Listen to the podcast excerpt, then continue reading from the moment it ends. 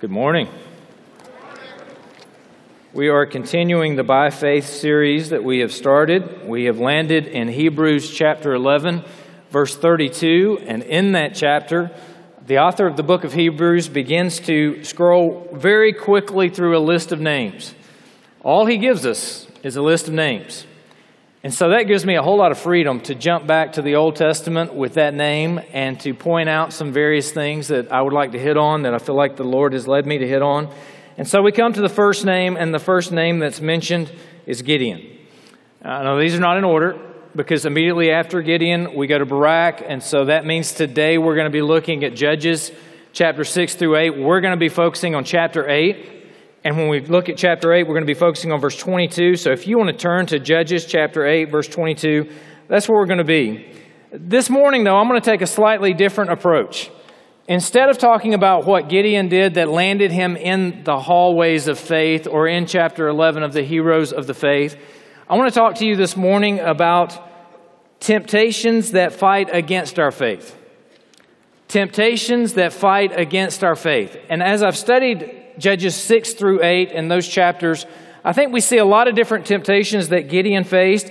And I honestly can relate to a lot of those temptations. I hope you can as well. I hope I'm not the only one that struggles with some of these items. But the first temptation that we would see, and if you have your Bibles or if you're scrolling, you can just kind of flip through and follow along, and I'll have it on the screen as well, is that we see that Gideon first faces this temptation of can God use me? God can't use me. Think about me. Who am I? I come from the weakest clan and I'm the least in my father's house. You see this in Judges chapter 6 and verse 15, which I have for you on the screen. He said to him, Please, Lord, how can I save Israel? Behold, my clan is the weakest in Manasseh, and I am the least in my father's house. Any of you struggle with, Lord, what are you going to do with me because of who you know you are? Anybody raise your hand and say you struggle with that this morning? Is that, is that one of your struggles? It's one of mine. I mean, let's be honest about it. I had, a, I had a speech impediment as a little boy. I had to go to, when I was in elementary school, I had to go to speech therapy because I couldn't pronounce R's and S's. I grew up with he done it and we was was proper grammar. If you don't know that's improper grammar, we can talk about that later after class or go see your English teacher because it's not. Yeah, we all struggle with this. Everybody that's honest with themselves, I think, asks the question can God really use us? I think there's another struggle that Gideon faces here it's fear. What will people do? What will people say? Judges 6 27, he emphasizes this. He says, So Gideon took ten men of his servants and did as the Lord had told him. But because he was too afraid of his family and the men of the town to do it by day, he did it by night. Are you there? Have you ever faced a temptation where you wondered, what are my friends going to say if I really get serious about God? What's my family going to say if I tell them I'm going to go overseas and be a missionary? What are the people at work going to say when I take an internship seriously as a calling from God to be a light in a dark place? Anybody ever struggled with what other people say or think about you? Raise your hand out there. I want you to see it. It's everywhere. It's all of us. We struggle with these temptations. It's another temptation. It's the temptation of doubt. Judges 6 17. And he said to him, Now, if I have found favor in your eyes, then show me a sign that it is you who speaks with me. Anybody out there ever ask God, show me a sign? If you don't raise your hand, we're going to talk about lying in the next sermon, all right? I think we've all done it. Whether it's trying to find that significant other and you're wanting a sign in the clouds, or whether it's trying to find that major and you're wanting a sign, whether it's trying to find that occupation, whether, whatever it is, I think there have been times in all of our lives where we have asked God, show me a sign. It's also continued doubt. Judges 6, 36 through 40 says, Behold, I'm laying out a fleece of wool. Have any of you ever put your fleece out before God? Do you ever use that expression? I'm, that's my fleece before the Lord. You hear a lot of people say that sometimes. They don't actually use a fleece of wool, but they put something out before the Lord. Gideon actually used the fleece, and this is where it comes from. He put it out on the threshing floor. If there's dew on the fleece alone and it is dry on all the ground, then I shall know that you will save Israel by my hand, as you have said. And then in verse 39, two verses later, because God answered and did it, he said, Gideon said to God, Let not your anger burn against me. Let me speak one more time. Please let me just test once more with the fleece, and this time let it be dry on the fleece only, and all the ground let there be dew. Perhaps you've been in that situation, and I have, where you put some type of fleece out before the Lord, and it could be any number of different things. Lord, if you really want me to do this, have somebody call or something. Or, or Lord, if you want this to happen, let it be heads and you'll flip a quarter. Or something goofy that we do sometimes. And it lands, and then you sit there and you think, okay, Lord, I'm going to try the other way. Now, at this time, if you really want me to do it, let it be tails because we don't really want to do it. Anybody out there ever done something like that? Eh, not as many of you on that one. We've done it. What about continued fear? Judges 7 10 through 11. He says, But if you are afraid to go down to the camp, go with Purah your servant. Then he went down with Purah his servant to the outpost of the armed men who were at the camp. And you all know the story of Gideon's 300, and the Lord sends him down, and he goes to the camp. And the Lord says to him, If you're afraid, take your servant with you. And what does Gideon do? He takes his servant with him. I really don't blame him. If you were going to go up against a great army and a great battle, I would be a little afraid too, so I don't really fault him here. But Gideon demonstrated that he continued to struggle with fear. Anybody out there say, I struggle with fear sometimes over what God wants me to do and living a life for God, and sometimes it's scary when I think about stepping out on faith and, and I'm wondering, God, are you, are you really, is this really going to work out? Anybody struggle with fear? I think we all do at times. Maybe not today, but I think there are times we all struggle with fear. Guess what? Gideon overcame all of those temptations. He did a good job working his way through and overcoming all of those temptations, but there's one temptation that Gideon didn't overcome in his life. And that's what I want to talk to you about today. The one temptation that Gideon did not overcome is a temptation called success. Judges chapter 8, verse 22 through 28, tells us the story of what happens after Gideon has success. Would you stand with me in honor of the reading of God's word? Judges chapter 8, verse 22 says, Then the men of Israel said to Gideon, Rule over us, you and your son and your grandson also, for you have saved us from the hand of Midian. Gideon said to them, I will not rule over you, and my son will not rule over you. The Lord will rule over you. And Gideon said to them, Let me make a request of you. Every one of you give me the earrings from his spoil. For they had golden earrings because they were Ishmaelites. And they answered, We will willingly give them. And they spread out a cloak, and every man threw it the earring of his spoil, and the weight of the golden earrings that he requested was 1,700 shekels of gold, besides the crescent ornaments and the pendants and the purple garments worn by the kings of Midian, and besides the collars that were around the necks of their camels. And Gideon made an ephod of it. He put it in a city, in Ophrah. And all Israel whored after it there, and it became a snare to Gideon and to his family. So Midian was subdued before the people of Israel, and they raised their heads no more and the land had rest 40 years in the days of Gideon. Dear Lord, as we look at this passage of Scripture, we pray that Jesus would be ultimately exalted and that we would be challenged in our faith to walk closer with you. And we ask this in your Son's name. Amen. And you may be seated.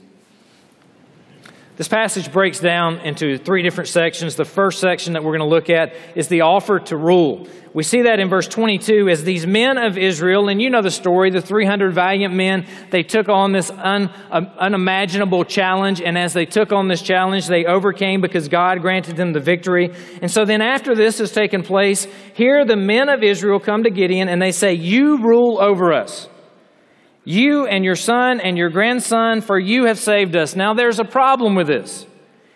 When they say you rule over us and they talk about your son and your grandson, what they're doing without saying is, is, they're saying we want you to be the king of our nation like we have kings of other nations. And it's going to be a hereditary lineage. And Gideon knows that that's not supposed to happen. God has made very clear that there's not supposed to be a king. And we learn later in 1 Samuel 8 that there's not supposed to be a king. And you say, well, what about King Saul and King David and all of those? But when you look at 1 Samuel 8, what you'll learn and what you see is that this was an accommodation because the people of Israel wanted to look just like the culture that was around them. God was going to be their king, but they said, no, we want to have a king like all these other nations. And in 1 Samuel 8, Samuel even rebukes them and says to them, because God told him to, that if you have a king, this king's going to demand tribute from you, and he's going to demand your horses, and he's going to demand your sons, and he's going to demand various things of you, and you're not going to like this. Ultimately, it's not a good thing. And they said, we want a king. Gideon understood he did not need to be a king. But the men of Israel came to Gideon and said, Rule over us, you and your son and your grandson also. Now, why did they come to Gideon and ask him to rule? We don't know. It doesn't tell us. This is all we have. But we can hypothesize that the 300 mighty men is probably the men that are mentioned in this verse 22. And think about this just for a minute. If you were one of the special elite forces of the commander Gideon, if you were one of those 300 valiant men who had just accomplished this great task, and you go to the guy who's in charge of that army and say, I want you to be the king over everything, what does that automatically do to you and your status? Well, you get elevated too, right? So maybe there's a selfish motivation going on here with the men who are going to Gideon and saying, You elevate yourself. We will support you. Nobody's going to come against us, and we will take over this, but you're going to be the guy in charge. And so they appeal to him and they say to him, We want you to be the king, without using those words. Rule over us. He understands, I can't do that. There's a problem. But look at the second problem in what they say to Gideon here. For you have saved us from the hand of Midian. Now, here's the real problem. The men state that Gideon has saved them. Is it Gideon that has saved them? Think about what Judges 7 2 says as we remember the story and you flash back to how the Lord is narrowing down the forces. And in Judges 7 2, it says, The Lord said to Gideon, The people with you are too many to give the Midianites into their hands, lest they boast over me, saying, My own hand has saved me. You remember the story. They all went down and they all had to drink, and people try to figure out why they some had to drink when they put it in their hands, and some lapped it up like dogs, and one was chosen and the other wasn't. And some try to hypothesize we chose the ones that, that were going to do it out of their hands because they were more observant, or they come up with all kind of theories. We don't know why. The Lord was just narrowing down the forces. As He narrowed down these forces, He got the forces down to 300 to a point in which nobody was going to say that it was because of their bravery or because of their might that they won the victory. The victory was going to go to the Lord. The Lord was going to get the glory for the victory. But yet, here, even after being narrowed down to 300, we see human nature in its full blown sinful form in Judges chapter 8, verse 22. For you have saved us from the hand of Midian. There's two problems there. There's the problem of a king, there's the problem of who saved them. How did this problem come about? We don't know. Human nature is what it is. But if you look in Judges 7:18, there is a slight indication that perhaps Gideon even led them to this conclusion. Because in Judges 7:18, Gideon's telling them what to do and he's saying, "When I blow the trumpets, I and all who are with me, then blow the trumpets also on every side of the camp and shout for the Lord and for Gideon." You see that? Now we didn't see that in the battle of Jericho. We didn't see anything in there other than for the Lord. And here we're seeing you blow the horn for the Lord and for Gideon. And there's the additional temptation sometimes that we put on ourselves to think a little more highly of ourselves than we ought to, perhaps. And, and here, maybe, just maybe, and I don't want to make too much out of a minor point in the text, but maybe there's an indication, an inclination that after Gideon heard the dream as he went down to the city with his servant, and he understood that they were in great fear, that he said, They're in great fear of me because God has chosen to use me. Now, think about how this happens. It's not as difficult as you might think. We want to do great things for God. And so we go and we attempt and we're bold and we do great things for God. And in our minds, we say, God gets the glory for all the great things that, has, that have happened. But then somewhere in the back of our minds, this little seed of, yeah, but he used me to do it. You know, he wouldn't have used somebody else. He used me. There, there has to be a reason he chose me to do this particular task, right? Because there's something special about me. When the truth of the matter is, God could use the very rocks to cry out if He wanted to. There's nothing special about us. It's just the grace of God that He chose to use us as the vessel through which His power flows. But in our minds, sometimes we let that little seed creep in that nobody else could have done what we did because God chose us to do it. And that's where the pride begins to creep in. And that's where the arrogance begins to creep in. And that's where we begin to take glory because we see something in and of ourselves instead of looking and saying, God, you are everything and I am a worthless vessel. I am filthy rags. Use me to do your work. And we start looking at ourselves in the mirror.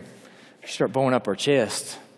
We start reading our own press releases. We start looking at our own resume and we start thinking, I'm a pretty good catch. Other people look at you and go, man, he's arrogant. She's prideful. I think that's what we see here. Is it Gideon's fault? I don't want to make too much out of it. It could have been the 300 men were being sinful, but it could have been that Gideon led them into that as well. So we see then the offer to rule, but we also see here Gideon's half right response. In verses 23 through 26, we'll see this half right response. And you can see it on the text there where Gideon says to them in the first part, and he's right when he starts this first part I will not rule over you, and my son will not rule over you. The Lord will rule over you. And at that point, we all want to say, Amen. You go get them. Tell them about it, Gideon. That's the right way to respond. We like that. Let's go. But then here he turns and he says this. And Gideon said to them, Let me make a request of you. Everybody, give me the earrings from his spoil. So the enemy had earrings because they were Ishmaelites. He answered, and they said they will willingly give the earrings. They took the earrings, they spread the cloak out, and every man threw in the earrings of his spoil. Now, I thought about naming this point why guys don't need earrings, but I thought, no, that's going to get me in a lot of trouble. So I didn't do that, all right? Just kidding. That was a joke. If you have an earring, don't be offended. Maybe it was a bad joke, but I liked it, so. And I'm up here. So Gideon responds, and he says, No, I'm not going to rule. The Lord's going to rule. His words coming out of his mouth were the right words. But then what does he do with his actions immediately following it? And you notice what he doesn't do also is he doesn't say to them, you know what, I didn't save you, God saved you. Don't look to me and say I saved you. Don't put me in that position. God is the one who delivered us all. Do you not remember he delivered us with 300 people? This was a pretty amazing miracle, and don't take that away from God. It wasn't military genius, it wasn't strategy on our part. It was foolishness for us to go up against them, but the Lord saved us. That's not in there. Why did he not correct them on that second half? Well, I think the reason he didn't correct them, and this is my hypothesis, is that if he had told them that he's not the one that saved them, they might not have wanted to give him all of the spoils of war. And he was about to ask them for these earrings, and he wanted them to, to give more to the offering that was about to be taken up. So he wanted them to believe he had a little bit to do with it. And so he said, I'm not going to rule over you, but give me all of the earrings and let's put them out. And they put them out. And guess what it comes up to? 1,700 shekels of gold, which is 43 pounds of gold. I actually have a slide here for you that talks about what that would mean. 1700 shekels is 43 pounds of gold. A troy ounce of gold, which is what it's typically measured in, is worth yesterday when I checked the price $1,294.60. 14.583333 troy ounces in a pound of gold. So one pound would equal roughly $18,879.15 roughly 43 pounds would equate to $811,000 worth of gold that he just asked them to put down. So sometimes we read the Old Testament and we think 1,700 shekels and we go, I know, what is that? He just asked for between three quarters and a million dollars worth of tribute from all of these soldiers to give him. That's a lot of money, whether it's back then or whether it's now or any time. That's a lot of money, and that's not all. He had that, plus he had the crescent ornaments, he had the pendants, he had the purple garments of the kings, and he had the collars that went around the camels. And so when you take all of that, the words out of his mouth said, I don't want to be your king, but the actions out of what he asked for next say, I not only want to be your king, I want to be a rich king. And he asked for a tribute. When you ask for a tribute from somebody, what does that indicate to them? They owe you something. When they give you something just because of who you are, that indicates some level of servantness or some level of owing somebody something or something of this nature. So even the fact that he would ask them to give this to him indicates that he thinks he's a little bit higher than what they are. His word said, I don't want to be king. His action said, Yeah, that sounds like a good idea. Contrast that with Genesis 14 and Abraham. Abraham goes to rescue Lot after he's been taken from Sodom, and Abraham refuses to take anything at all. And he says, I'm not going to take anything from any of you, lest you go and say, We made Abraham rich, because I want it to be known that God has given me whatever has been given me. That's not the stake that Gideon took here. He said, Give me the earrings. And they answered, and they willingly gave them 1,700 shekels worth of gold all of this. I think that Andrew Bonar was right when he said, Let us be as watchful after the victory as before the battle. After all, there may be some landmines scattered around. Have you ever thought about that in the Bible, after great victories often come great times of depression or great times of failure? You see it with Elijah. After he's on Mount Carmel, he then gets so depressed, he runs away and he hides. You see it all throughout the scriptures. You see it with Peter when he gets to that point of arrogance and he says, Lord, I'm not going to be the one to deny you. And the Lord says, Yeah, actually, you're going to deny me three times before the rooster crows. All throughout, we see this. I see it in my own life when something good has happened and the Lord has done something amazing, that there's this moment of weakness then where, where in that moment the devil can tempt you and you're just not watching. You're not as aware because the Lord has just done something and, and it comes at you and it's pride or arrogance or whatever the temptation may be that hits you. And you have to catch yourself and you have to say, Lord, I don't, I don't want to stumble. I don't want to fall. Here we see Gideon, after a great victory, was not as watchful as I wish he would have been. The application for us is easy there. Do our actions fit our words? Do we begin to believe others when they talk about how important we are, or do we realize that all things come from God and all glory belongs to Him? when God has given us a natural ability and we do something, do we look into ourselves and say, Look how awesome and incredible I am? Or do we thank God and say, God, thank you for this ability that you have granted me? Whether that's athletics and the ability to spike a volleyball, or to shoot a three pointer, or to hit a baseball or a softball, or to sing, or to play an instrument, or whether that's intelligence or whether it's creativity and how you write or how you draw or how you sculpt, do you take that talent or that gift that the Lord has given you and take for granted that He gave it to you? do you get prideful about it? Oh, yeah, I'm special. This leads us to a snare of success. I think that's what we see here in the third part. This offering that he has asked for, the 1,700 shekels of gold, we see in verses 27 and 28 here that Gideon made an ephod of it, and he put it in the city of Ophrah, and all of Israel poured after it there, and it became a snare to Gideon and his family. He made an ephod of it. What does that mean? Well, we understand that an ephod is an ornate, sleeveless outer garment worn by the high priest in Israel. You can look back to Exodus chapter 28. We also understand, though, that the Old Testament tells us this is a little after Gideon's time, but that David wore a common ephod when he danced, or that Samuel, when he was a little boy, wore an ephod. His mom made him this, this ephod type garment that he wore around the temple as everyday service in 1 Samuel 2.18. And so we understand it could mean many things, but what we understand in this text is that he took all that gold, and from all that gold, he fashioned an ephod. And when he fashioned this ephod, there's only one of two things he could have done with it. He could have taken that ephod and he could have set it onto a mannequin or onto a statue of sorts. And if he placed it onto that statue, then guess what he had done? He had created an idol that then people whored after and bowed down before. And so the man who tore down the idols early in his life would have built idols later in his life to deceive the children of Israel. Or there's a second interpretation that could be here is that he wanted himself to be in a place of spiritual importance. And so he created the ephod because he would wear it and he would put himself in the place of a priest. But the problem there is he's from the tribe of Manasseh, and you all know the priests don't come from the tribe of Manasseh. And so if he was putting himself in the place of a priest, he was doing so against what God had written. Either way, he's going against God's word. Whether he's creating an idol, which I think would be a worse atrocity, or whether he's putting himself in a position of importance and saying, I'm the spiritual leader here. Look to me. And he's saying, he's elevating him on self. Either way he does it, he's going against God and he's sinning. Think about it. In our lives, we often want to go tear down the injustice in society, the idolatry in society, the consumerism in society.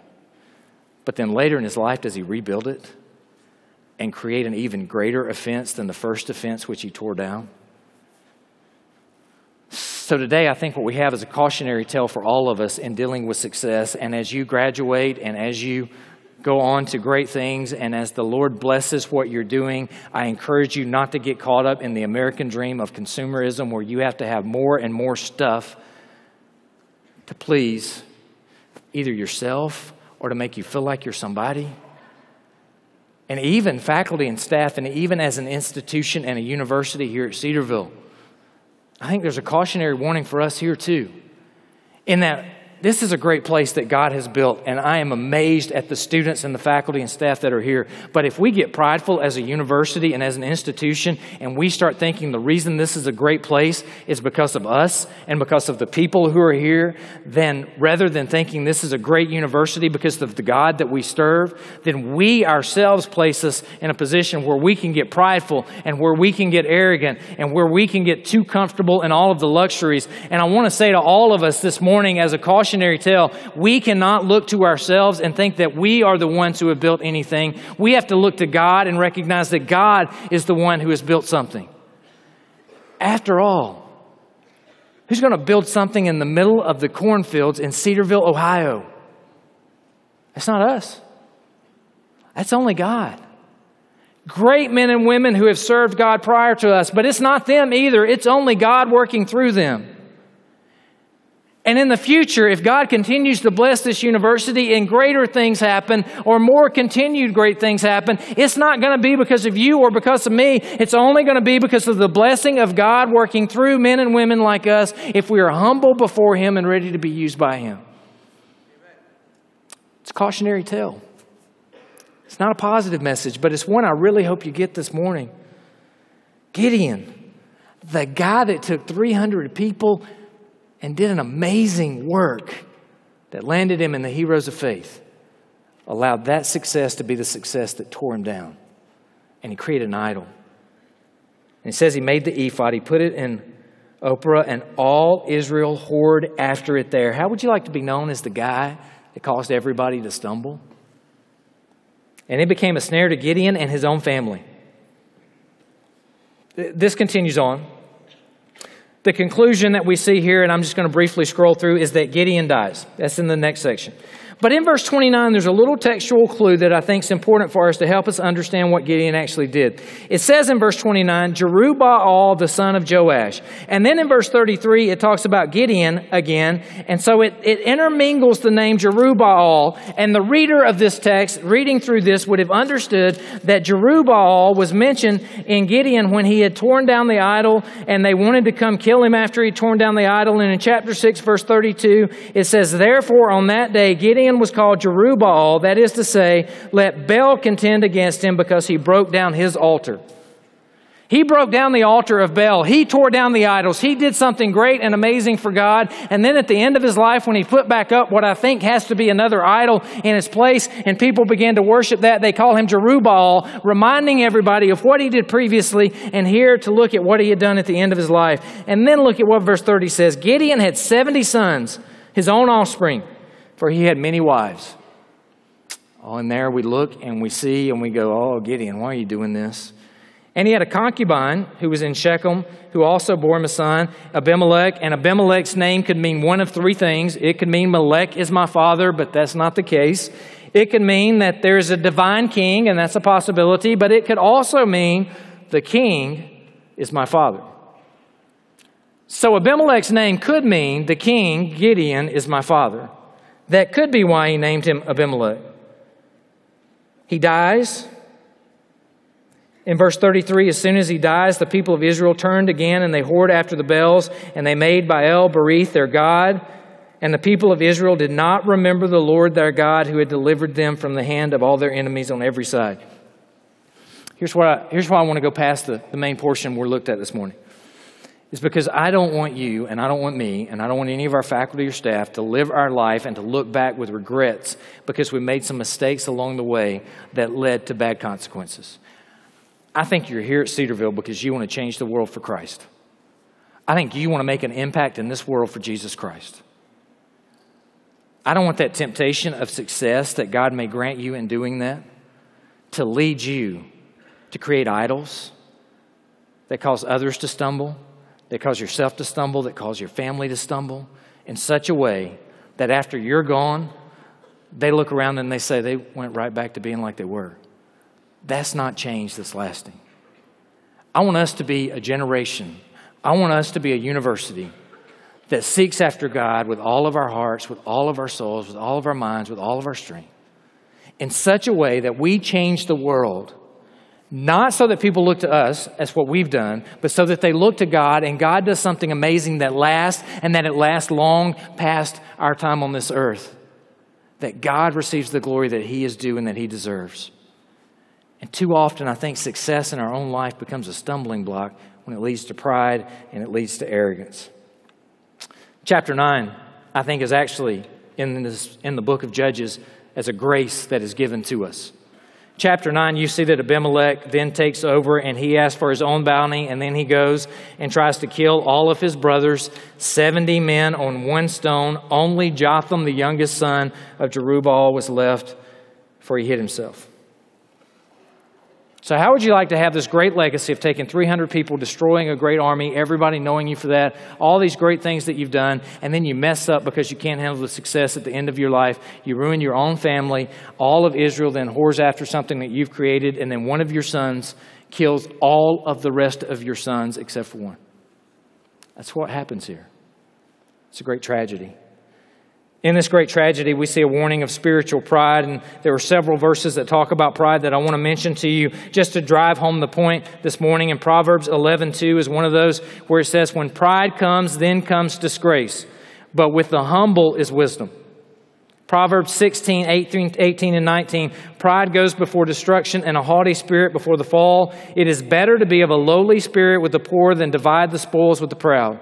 Proverbs 18:12 Before destruction a man's heart is haughty but humility comes before honor. Proverbs 22 20, 23 29 One's pride will bring him low but he who is lowly in spirit will obtain honor. Even Jesus talked about this in John 12:43 where he says for they love the glory that comes from man more than the glory that comes from God. And in Romans 12, 13, Paul writes, For by grace given to me, I say to everyone among you, not to think of himself more highly than he ought to think, but to think with sober judgment, each according to the measure of faith that it has been assigned. So, what's the point I want to get across to you today? Ultimately, the main point I want to focus on and zero in on is that sometimes the strongest temptation is success. Sometimes the strongest temptation you're going to face is success. And if success leads to pride, it's going to lead you away from a reliance on God. It's going to lead you to destruction. It's going to lead you to a fall. So guard your heart. Got two final thoughts for you. Number one, he blew it. And we all have. But guess what? He's still in Hebrews chapter 11, isn't he? He still did great things by faith. He messed up. We have a cautionary tale of some of the temptations he faced and one he didn't overcome very well. But he's still there. So I say to you today if you're here and you've blown it and you know you've blown it and you're still blowing it, it's not too late to cry out for God's grace and God's mercy and God's repentance and to change the course and the trajectory of your life so that you begin to seek Him with every fiber of your being, all that you are, so that you can run hard and fast after God. Second thought for you is that God is gracious enough to tell us the whole story. It's as a warning. You know, if we were writing the autobiography of Gideon, or we, I guess we couldn't write the autobiography of Gideon. If we were writing the biography of Gideon, and we wanted to tell about his life, what would we focus on? Well, if we're a good historian, we're going to tell the whole story in truth. But too often we want to focus on hagiography. We want to glorify somebody and make them into a saint. It happens a lot at funerals where all of a sudden the meanest person in town becomes the, the saint of the world who is loving life right next to Jesus as one of his master saints. Anytime somebody dies, hagiography tends to take over. But God doesn't give us hagiography in the Old Testament. He tells us about people who did great acts of faith, but He tells us about their warts also and where they messed up. He tells us about their bad side. And here, what we see on Gideon is that Gideon was a man who had temptations and he worked hard, he struggled, he overcame those. He was a man who had great faith and took 300 people up against a great enemy, but he was also a man who had a struggle with the success that came after that, and he didn't handle it well. So, the caution to you today just don't let success be the temptation that tears you down. And in that, don't let materialism be what drives you away from God.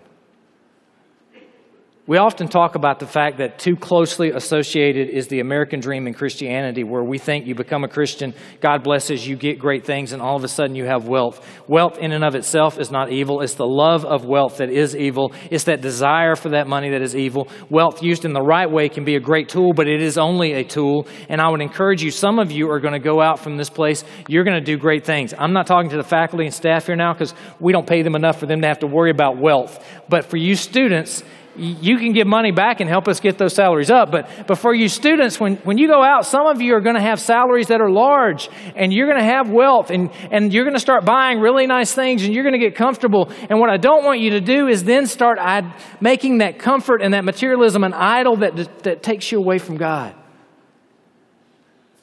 You're here because you want to do something great for God. Guard that focus, guard that path, and make sure that success it's not a temptation that takes you down. Let's go to the Lord in prayer. Dear Lord, as we look at all of these heroes of the faith, it strikes me, Lord, that all of them have failures and faults before you. And God, we are no different. We are fallen men and women in this room that just seek to serve you and want to follow you. So, Lord, when we do fail, I pray that you'd help us to be quick to repent. Lord, I pray that you would help the direction and the desires of our heart to be after you, to pursue you, and not to run from you, and not to hide things from you. God, we know you know all things. We know that you are all knowing, you are ever present. We can't hide anything from you, but Lord, we pray that you would help the continuous desires of our heart to be for you and to please you and to exalt you and to lift high the gospel. So, Lord, today we pray that as we leave this place, we would glorify Jesus. As we go about our daily lives this week, we would glorify Jesus. As we go to whatever vocation you have called us, we would glorify Jesus. Now, when we look back on our life, it wouldn't have been wasted, but it would have been a life well lived for the gospel of Jesus Christ. That's our prayer. We ask this in Jesus' name. Amen. You are dismissed.